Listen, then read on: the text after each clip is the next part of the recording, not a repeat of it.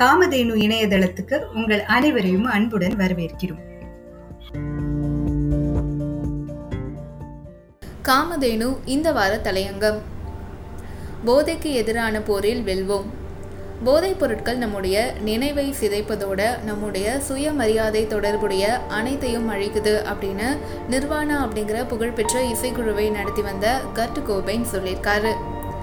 போதைப்பொருள் பழக்கத்துக்கு பரிச்சயமான அந்த இசை மேதை இளம் வயசுலேயே தற்கொலை செய்து கொள்ள அந்த தவறான பழக்கம் முக்கிய காரணமா அமைஞ்சது. இன்னைக்கு தமிழகத்துல பள்ளி கல்லூரி மாணவர்கள் மத்தியில போதைப்பொருள் பழக்கம் அதிகரிப்பது ஆழ்ந்த கவலை அளிக்குது.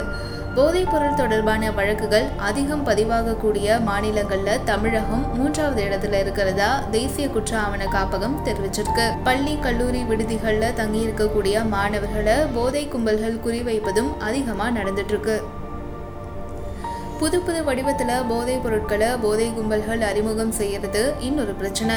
எளிதில் கிடைக்கக்கூடிய பொருட்களை கொண்டே போதையை ஏற்படுத்தி கொள்ளும் வழிமுறைகளை இளைஞர்கள் கிட்ட அறிமுகப்படுத்துவதை அந்த கும்பல்கள் ஒரு உத்தியா பயன்படுத்துறாங்க. ரெண்டாயிரத்தி ரெண்டாவது ஆண்டு வாக்கில் இந்தியாவின் நூறு மாவட்டங்களை போதைப் பொருள் இல்லா மாவட்டங்களாக மாற்றப் போவதா கடந்த வருஷமே மத்திய அரசு இலக்கு நிர்ணயித்திருந்தது. அது எந்த அளவுக்கு வெற்றி பெற்று இருக்குது அப்படிங்கிறது இனிமேல தான் தெரியும். போதைப் பொருள் கடத்தல் விற்பனை தொடர்பாக அவ்வப்போது கைது நடவடிக்கைகள் எடுக்கப்பட்டாலும் இதை முழுமையாக கட்டுப்படுத்த முடியாதது ஏன் அப்படிங்கிற கேள்வியும் வருது.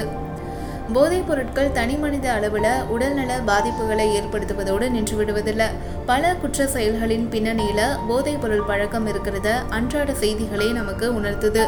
எனவே இது போன்ற சட்டவிரோத நடவடிக்கைகளின் நச்சு வலைப்பின்னல்களை முழுமையாக கண்டறிஞ்சு அதை ஒழிச்சு கட்டணும். தமிழகத்துடைய எதிர்காலத்தை பாதுகாக்க வேண்டும்.